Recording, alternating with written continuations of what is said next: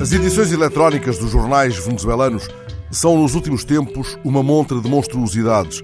Há dias, El Nacional, de Caracas, anunciava o início da caça aos animais exóticos, as mais recentes vítimas da fome provocada pela crise.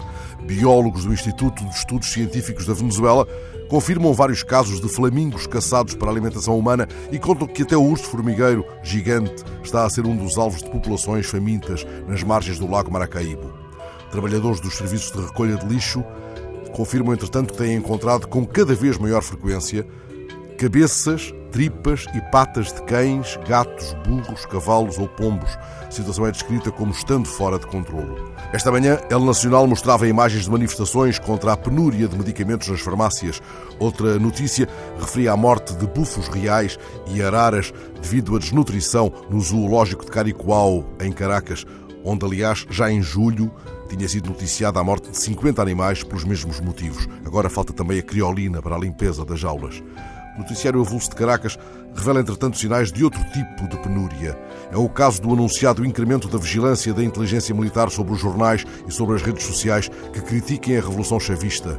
Maduro transmitiu já ao Exército, num documento de 25 pontos, as ordens para o reforço da vigilância.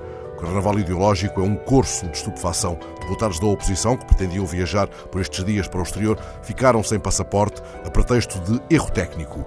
Um deles, William Dávila, ia encontrar-se com congressistas dos Estados Unidos e com o secretário-geral da Organização dos Estados Americanos. Foi-lhe dito que o passaporte estava anulado por ter sido dado como perdido. O outro deputado, barrado no aeroporto, presida a Comissão de Negócios Estrangeiros e pretendia viajar para o Peru.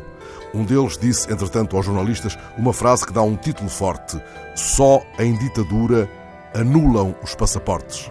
Mas este título não pode ser lido durante os dias de carnaval nas edições impressas de vários jornais do país por outro motivo.